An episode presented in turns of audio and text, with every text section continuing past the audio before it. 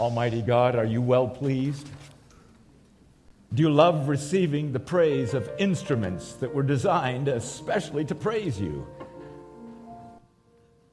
Do you love receiving the praise of men and women who have studied hundreds, thousands of hours to be able to read notes on a page and make beautiful sounds come out of instruments? Are you delighted with the voices of people who've gathered together this morning, lifting their voice to you, O God? Are you well pleased with those who have been inspired by your Holy Spirit to write the music and the words based on your word of truth that has drawn us into your presence with celebration this morning? Why don't you ask him if he's well pleased with you, my friends? Go ahead. Why don't you ask God in the quietness of your hearts? Is He delighted that you're here today?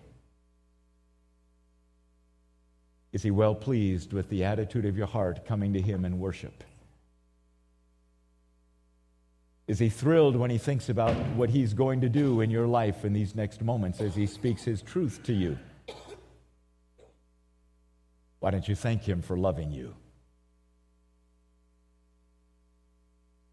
Why don't you thank Him for choosing to create you and sustain your life every moment to this moment?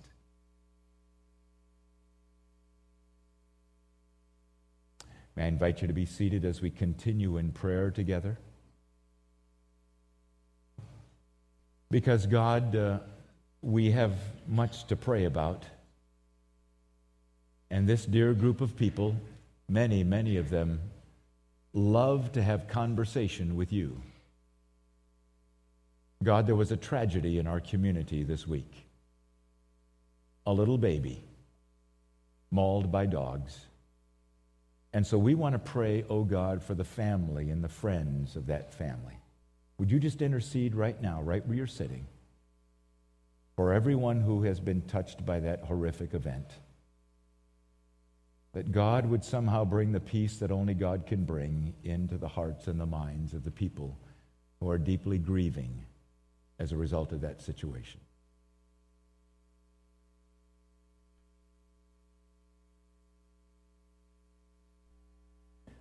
God, you safely brought our Haiti team back. Thank you for protecting them while they were there. Thank you for giving them the energy, the strength that they needed to accomplish their mission. Thank you for what you did in their hearts and their lives and how they have come back as changed people.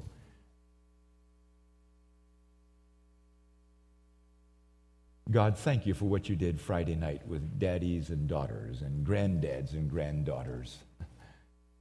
Those are special memories that those little girls are going to hang on to for a long time. God, we have some grieving families in our midst. We're, we're praying for Jeff and Vicki Taylor as Vicki's mother went home to be with you this week, and the service will be tomorrow in this room. God, we're so glad that you understand the pain that we experience when we lose a loved one, but the joy that we hold to when we know that loved one knew you and has simply stepped from here to your presence. God, may we lift up before you our dear friend uh, Marilyn Alfredson, diagnosed this week with terminal leukemia who almost always sits right here in the second row in this service, has been a part of this church since she was a baby. Born into a family that was one of the charter members of this church in 1921. We, we lift her before you, God, today. And I praise you for how much she trusts you and she thanks you as she now realizes it may be only a matter of a few weeks before she steps into your presence. Now, how about if we pray for each other? Why don't you put your hand on the shoulder or the arm of the person sitting next to you? You might not know that person very well, but I don't think they'll mind if you do that. Just pray for them. Just to start praying, please, that God would bless that person, touch that person right at the point of their need today, whatever that might be.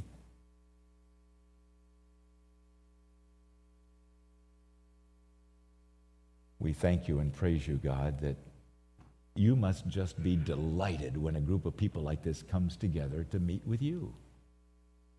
Thank you that it's been going on now for, oh my, more than 18 hours since Sunday started on the other side of the world. And finally, we get to add our praise to Asian praise and African praise and European praise, South American praise. Now we open our minds and our hearts to hear from you. Please speak to us. I pray it in Jesus' name. Amen. Amen.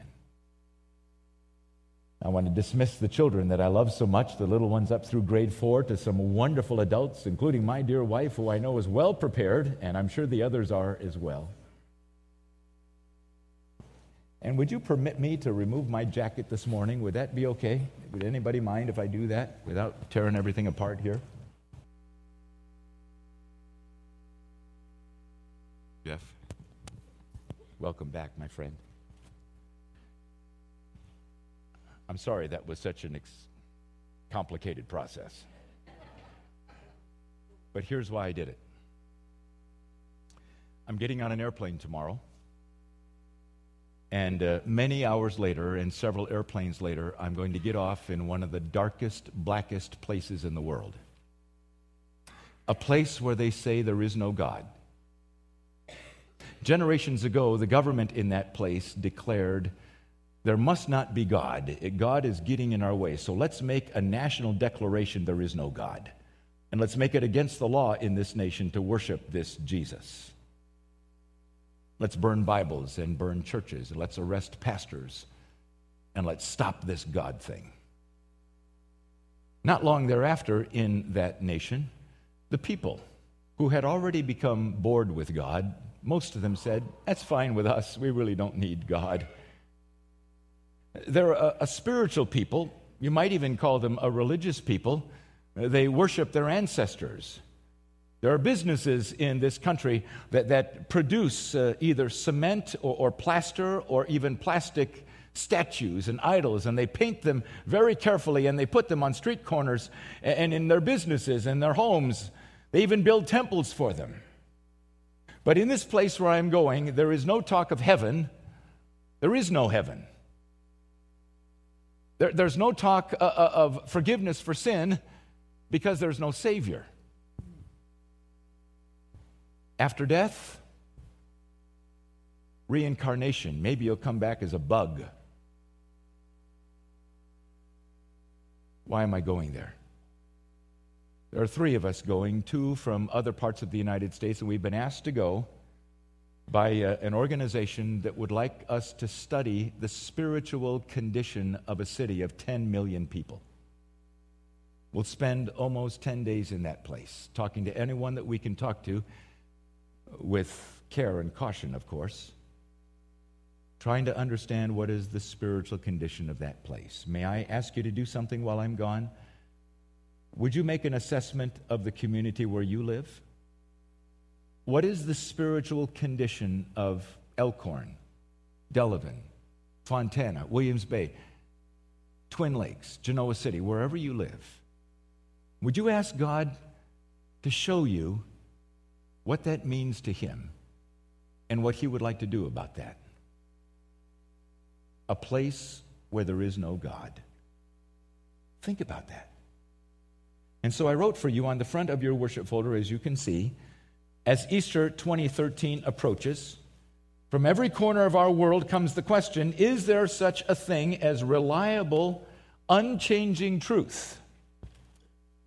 In American society, as our foundation of rock solid truth crumbles under the weight of politically correct opinion and tolerance, where do we point the next generation for the truth stability needed to build their future? Isn't that a fair question?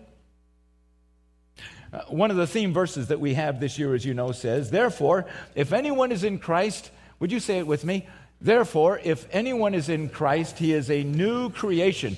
The old is gone and the new has come, and all this is from God. Stop.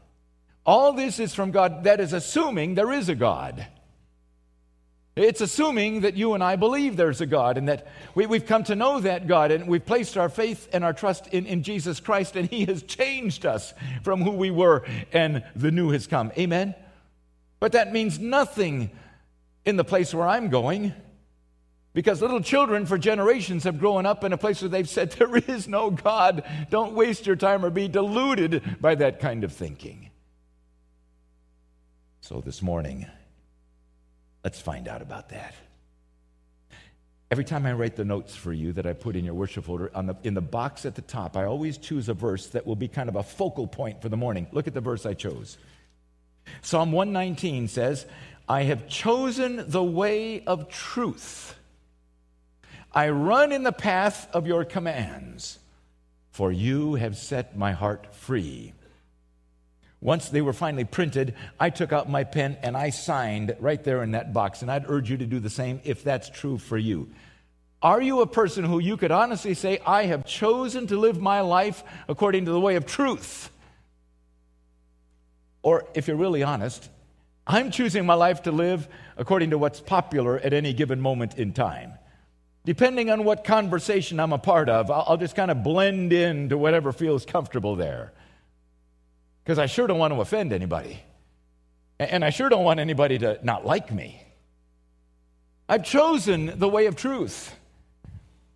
You, you see capital Y, you, God, have set my heart free. Can you, can you sign and say, That's me? I've been set free from the guilt and the shame of my past. Amen. I've been set free from the fear that used to hold me. I've been set free from the things to, to which I was addicted, the things that were tearing my life apart. Jesus has set me free. And I've been set free too to hope, to anticipate that God has great things for me tomorrow, and, He wants to do through me things that are significant tomorrow and the next day. And the hope of a heaven that awaits me, huh? Where does that come from? It comes from truth. And where do you find truth? God's Word. So, would you take your copy of God's Word, whether you brought one with you or it's under the chair in front of you, and turn me, I suggest, to one of my favorite chapters in the whole Bible. It's almost right in the middle Isaiah chapter 45. Because I think that's the chapter, among others, that really answers the question what about truth? Isaiah chapter 45, verse 5 says, I am the Lord, and there is no other. You know that when you see the word Lord, and it's all in capital letters, that is the Lord that we sang about this morning, Jehovah, Yahweh. That is the name that God gave himself when on the top of Mount Sinai, he and Moses were having their conversation at the burning bush. And when Moses said, Okay, suppose I go back and I say to the people, I've met with God, and the people say, Oh, yeah? Well, what's this God's name? Moses said, What am I supposed to tell him? Moses, you tell him that you met with I am. I am. I'm everything. I am the source of all things because I created it all. I am more than you will ever be able to understand. I'm more than you will ever need. I am eternal. I am Yahweh, Jehovah. Translated in English, Lord, capital L, capital O, capital R, capital D. I am the Lord, and there is no other. Apart from me, there is no God. I will strengthen you, though you have not acknowledged me. So that, verse 6, from the rising of the sun to the place of its setting, in other words, the whole earth, men may know that there is none beside me. I am the Lord, and there is no other. Verse 12, it is I who made the earth and created mankind upon it. My own hand stretched out the heavens, I marshaled their starry hosts. Verse 18. For this is what the Lord says. He communicates, He speaks. He who created the heavens, He is God. He who fashioned and made the earth, He founded it, and He did not create it to be empty, but He formed it to be inhabited. And He says, I am the Lord, and there is no other. I've not spoken in secret from somewhere in a land of darkness. I've not said to Jacob's descendants, Seek me in vain. I, the Lord, what does it say next? Speak the truth. There it is. The origination of truth is with God Himself. He defines truth. And you know what? He has the right to define it. Because He created it all, He designed it all. The designer has the right to decide how it's supposed to function, right? And it's as though God says to you and to me, when you can create something out of nothing, then you get to decide what truth is. Uh, until then, I decide what truth is because I created it all. Do you see it there? The Lord speaks the truth. I declare what is right. Do you see the difference? Right is moral, right and wrong. Truth is truth and false. So, in my notes, do you see it there? God defines truth, right? Do you agree with that? You see, every person has to decide where does truth start? Where does it come from? And in the world that you and I are living here, in, America particularly, increasingly, truth is opinion, right? Tr- truth is opinion. But God says, no, uh, truth is the opinion of only one, me, God. Now, you may not like my truth, you may not agree with my truth, but I get to declare what truth is because it all started with me. Amen?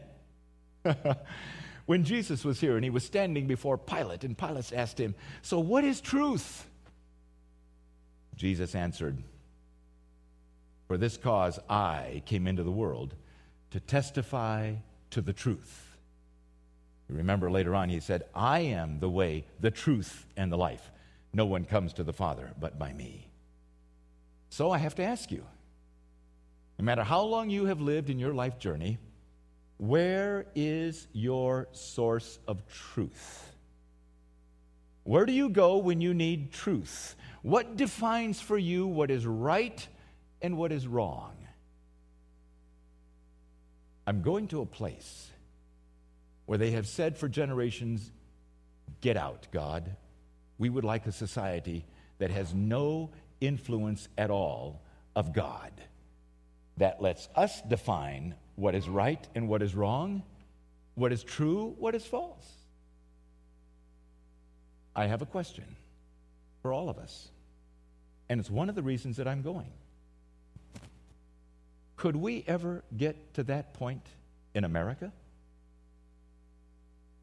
You, you see, here, here's how it happened a, a, government that said, God is getting in the way of our agenda. There is no God. And a people who said, We're bored with God anyway, that's fine with us.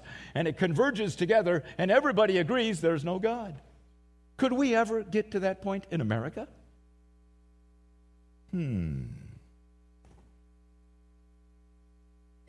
Scripture is God's truth. God spoke truth. Men heard God speak it and wrote it down for us. You see there? All scripture is God breathed, spoken. And it's useful for teaching, rebuking, correcting, training in righteousness. And then you see in your notes there that I've got prophets and Holy Spirit and so on. What I mean by that is when you look at those other scriptures that I've mentioned there, prophets, for instance, in 2 Peter uh, chapter 1, it, it says this Men spoke from God as they were carried along by the Holy Spirit. Uh, what we have as the Bible, Scripture. The Holy Spirit of God spoke into the minds and the hearts of those who wrote under the influence, under the direction of God Himself, right? The Holy Spirit, Jesus said to his disciples in the upper room, it's recorded for us in John 14. The Holy Spirit will help you remember, it will remind you of the things that I have taught, that I have said. Matthew was sitting in that room. John was sitting in that room. The Holy Spirit helped Matthew and John remember the experiences that they had had, the things that Jesus said, and wrote them down, and it's the Gospel of Matthew and the Gospel of John little Mark wasn't in that room. He was a teenager at the time, but he spent a lot of time with Peter. Dr. Luke, uh, the, the Greek physician, he wasn't in the room, but he traveled with Paul, and he tells us in the first few verses, you remember, of Luke chapter 1 Theophilus, the man for whom he was writing, I've made a careful investigation. Now, if you know a physician, you know what that means. I've asked a lot of questions. And so, under the Holy Spirit's direction, I'm writing for you this gospel account. Paul said as he writes to the Galatians. Uh, what I'm writing for you, I have not learned from any other human being. Jesus himself revealed it to me. This, my dear friends, is a miracle book. Do you agree with that? A miracle book. God's words inspired by the Holy Spirit to you and to me. So we can know God, so we can understand our world and ourselves. God's eternal truth is unchanging. God said, and it's recorded for us in Malachi chapter 3, verse 6 I, the Lord, do not change. And if God doesn't change, then his truth doesn't change. Is that true? So, what was true in the days of your parents and your grandparents and a thousand years ago is still true today. From God's perspective, God's truth is unchanging. Your word, O oh God, is eternal. It stands firm forever, regardless of political opinion or popular opinion, right? Jesus, when he was praying, and it's recorded for us in John 17, as he's praying to the Father, he says, Father, your word is truth. He didn't say, Your word is true. He said, Your word is truth. Do you see that, my dear friends? We have a place where we can go to find God's truth for life. And it's actually in our language, in multiple translations in our language. The place where I'm going, that's not true. It is translated in their language. But as I understand it, if you are caught owning one, you'll be arrested. Why? Because it's a subversive book that undermines the plans of the leaders of that nation. So, what would you do about that if you lived in a place like that? Some folks just take one page and they read it over and over again and they memorize it. When it's really locked into their minds, they wrap it up very carefully and pass it to a friend so that friend can read that page and then they receive from that friend the page they had. May I ask you a question? What's it worth to you? A hundred dollars? A million dollars? If your house caught fire, could you find your Bible?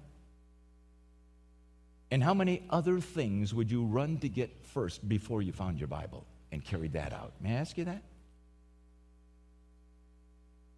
You couldn't buy this from me.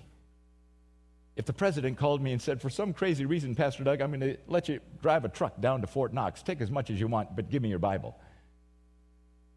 Sir, I'm sorry. You can't pay me for this. This has 25 years of my life. Every page in this book has a marking on it, just about, of a significant experience that I had with God. You, you couldn't possibly pay me for this. How about you? What does yours look like? I think I've had the privilege of doing maybe 36 or 37 funerals since I've come here to Calvary. Privilege because almost all of those people were people who loved Jesus very much. And when I sat at their bedsides and I said, Could I open your Bible? Oh my. Some of them looked like they'd been dragged behind a truck for six years, uh, all beat to death. But oh man, the precious markings in there. So when it comes to my opportunity to stand in front of the people with the casket right here, I open their Bible and I read what they have marked because it's that precious to them.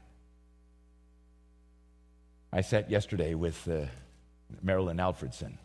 She normally sits right where you're sitting, sir. Her ancestors were charter members of this church.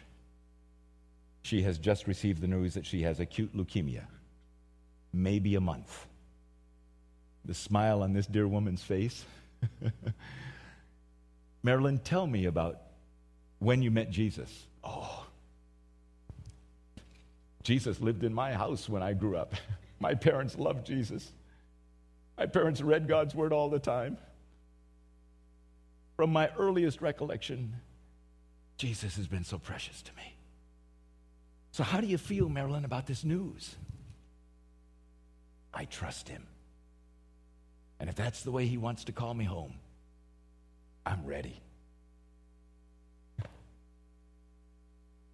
How about you? The value of God's truth in your life, huh? Look, my friends, God's truth hinges on Easter. Do you agree with that? We're coming into the most important season of the calendar. For God so loved the world uh, four statements that you're going to see on the screen. I, am trying to concise Easter if I can. I wonder if you'd agree with this. God incarnate is sinless Jesus the Christ among us. That's important in Easter, right?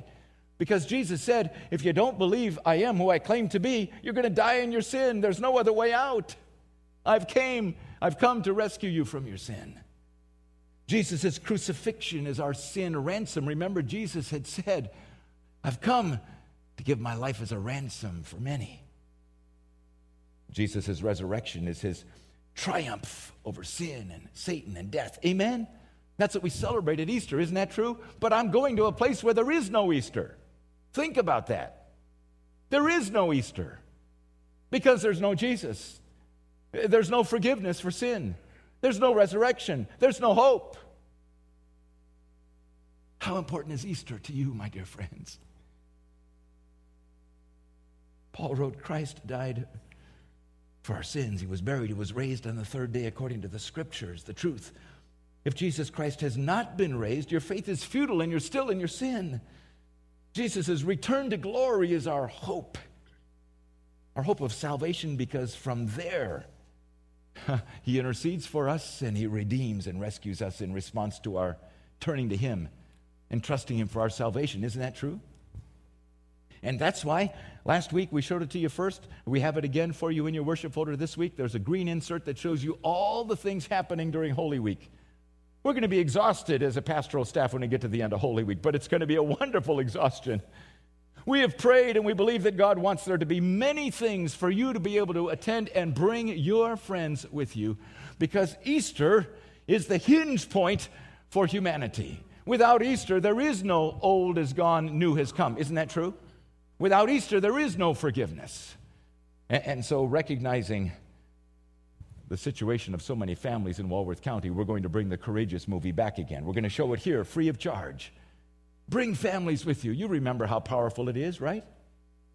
The Rock and the Rabbi is coming all the way from Florida, all 13 of them with all the instruments. It's going to be a wonderful celebrative evening. We've been telling you about it. They'll be in four different places. Burlington is already pretty well sold out. Be in Janesville, and they'll be right here in this room Saturday between Good Friday and Easter Sunday, one in the afternoon and four in the afternoon. We're ticketing so that we don't try to get 900 people squeezing into a room that can't handle that many. Do you have your tickets yet? They're only $10 because there's been a, a wonderful financial support of this to keep the tickets real cheap. Have you already thought about who you could bring who loves music? It's a story of the relationship between Peter and Jesus. It's a wonderful thing. It's been at the Fireside Theater two summers. I've seen it twice. I urge you, don't miss it. Good Friday night our bilingual celebration. As we join with our Hispanic congregation, they have 10 people who are ready to be baptized. They'll be telling their stories in Spanish. It'll be translated for us into English. Hopefully, several of you would like to be baptized as well. I've got packets for you at the Welcome Center. If you've never stood before your family and a group of people to declare yourself a follower of Jesus Christ, be baptized, my dear friends. The Lord Jesus invites you to that. Easter Sunday, three worship services, not two. 8, 9:30 and 11 and a sunrise service at 6:30. Why? Because it's the hinge point of humanity. So I have some questions for you right there in your notes. Do you see them? In a postmodern pluralistic world of relativism, truth is real. It's knowable, it's God defined, it's unchanging. So, three questions for you to consider. How and when does life begin? What's your truth answer to that? What happens after death? What determines your eternal future? What's your truth answer to that? What is the unchanging standard of right and wrong, truth and false? What's your truth answer to that? And then this question Who do you know that is not at this moment a new creation in Christ? Think about your family, your classmates, your coworkers, could you take a pencil and start listing names right there? People who you know at this moment, they have not trusted Jesus Christ, and they will spend eternity apart from God unless they're rescued by Jesus. Could you list three people? 20 people? 50 people? Do you care? Really? I'm going to a place where, statistically speaking, virtually nobody knows of Jesus. I live in a place where, statistically speaking, a large number of people know Jesus, but every person who knows Jesus knows people who don't know Jesus. Is there any better time than Easter to invite them to the Jesus who's made such a difference in your life? Huh? And we've provided you with all these wonderful opportunities. So, what's your plan? I've asked Pastor Mark to give us a moment right now for you to jot down some names and start praying right now, right now, that God would help you be the ambassador of Jesus Christ that He calls us. We are Christ's ambassadors, as though God's making His appeal through us. So take your pencil. You always bring a pencil to Calvary, right? If you didn't bring a writing utensil, start listing them in your name, in your mind. Who are they? Start praying for them right now. God loves them very much. Jesus died for them. And start asking God to show you how you can be a part of God reaching to them.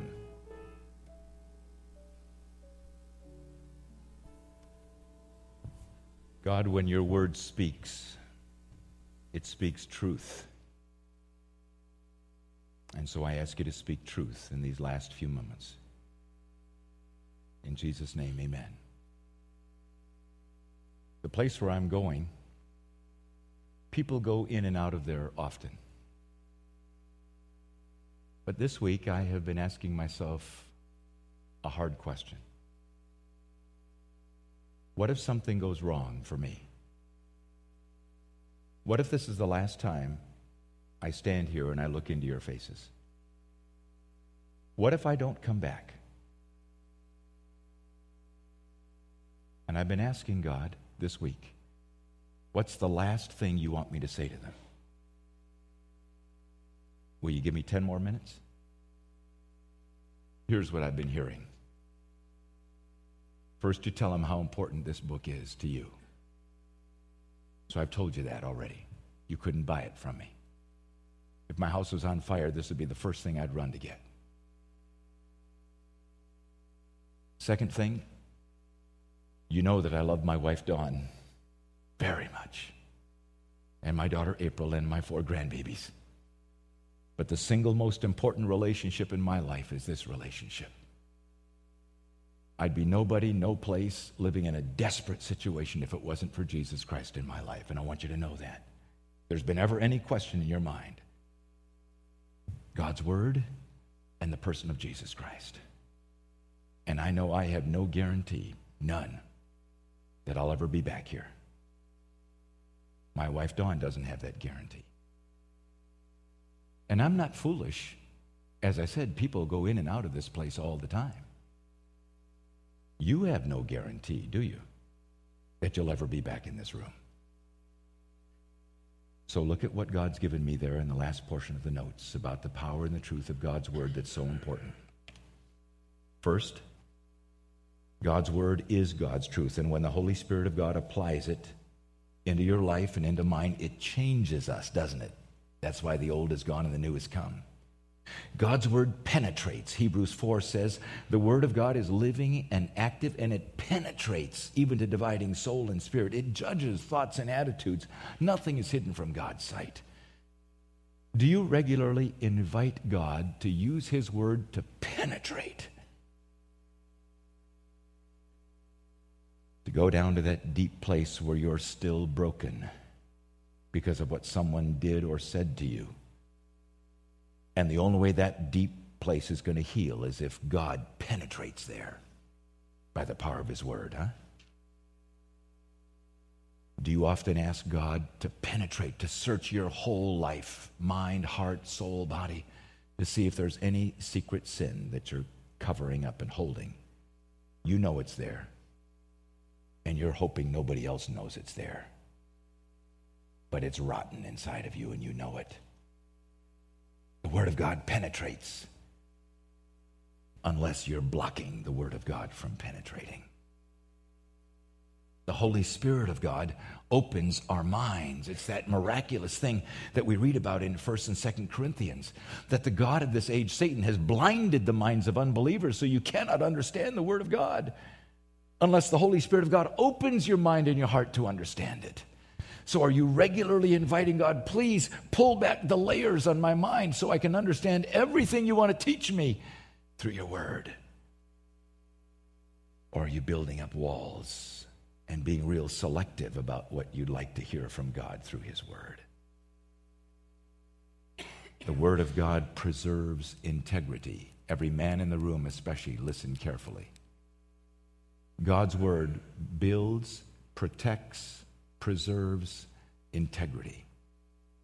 Psalm 119:10 How can a young man keep his way pure?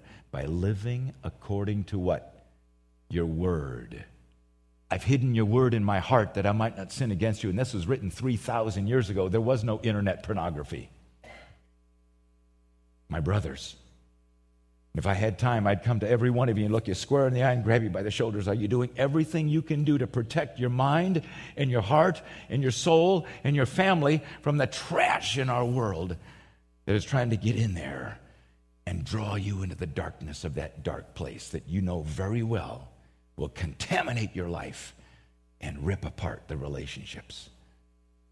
Are you?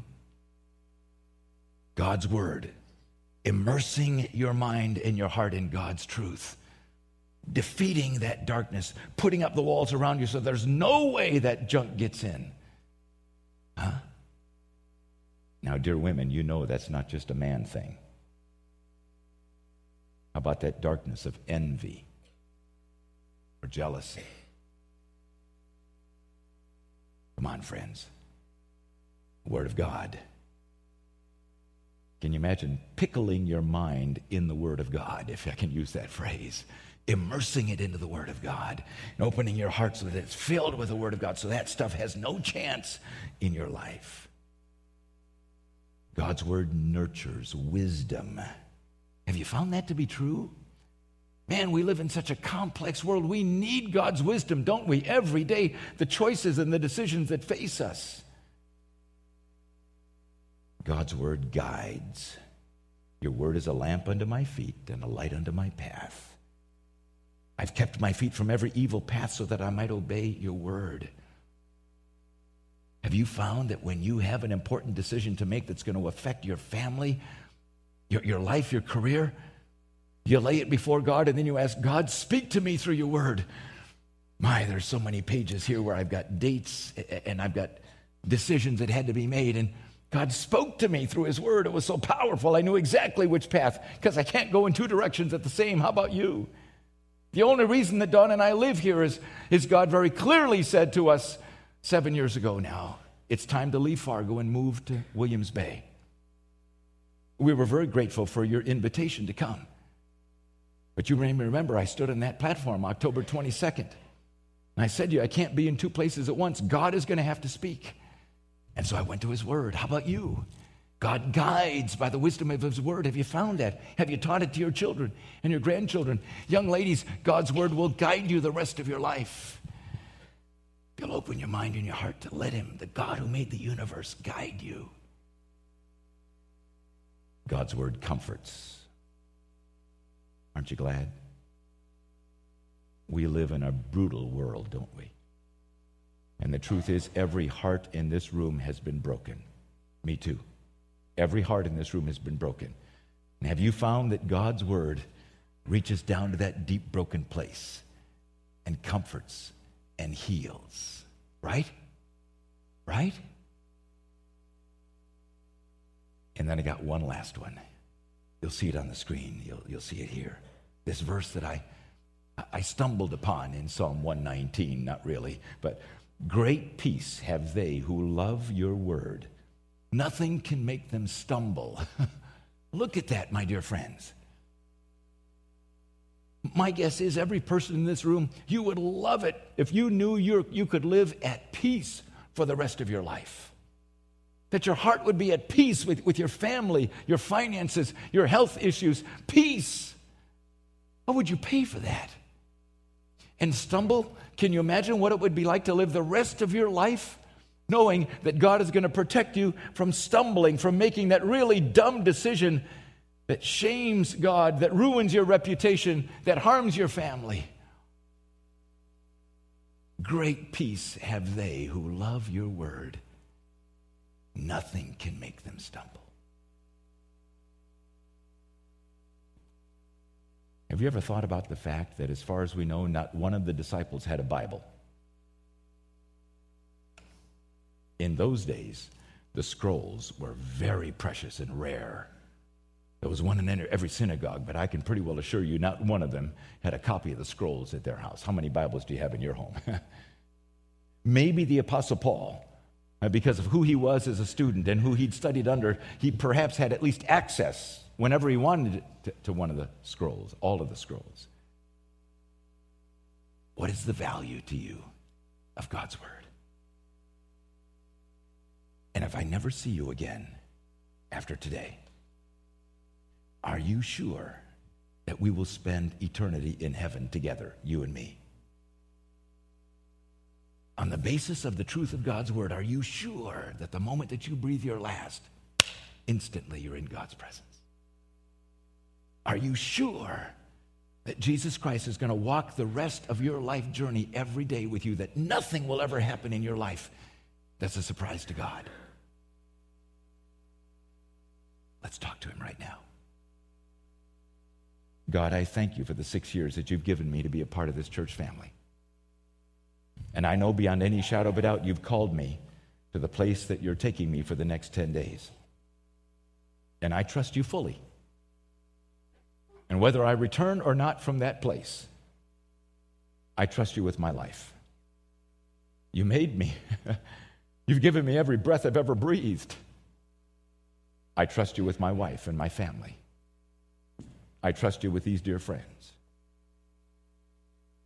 God, God, please look deeply into each of our hearts. What would you like to do in our lives in these last two or three minutes before we leave this room? What would you like to accomplish in this county during this Easter season through each of us? as we worship, I urge you to talk to God. And if you've never trusted Jesus Christ, now is a perfect moment. The quietness of your heart, just acknowledge to Him that you're a sinner and you know it and you can't help it. But that you're confident that Jesus Christ is, in fact, God incarnate. And His death on the cross paid for your sin. so that as you ask God to save you from your sin and your sin condemnation, He does that by applying the payment of Jesus to your sin. He promises He places His Holy Spirit within you so you will never walk alone. And that Holy Spirit, using God's Word, penetrates deeply in your heart, your mind, to do all that healing, cleansing, correcting work. Invite Him to do that now as we worship Him.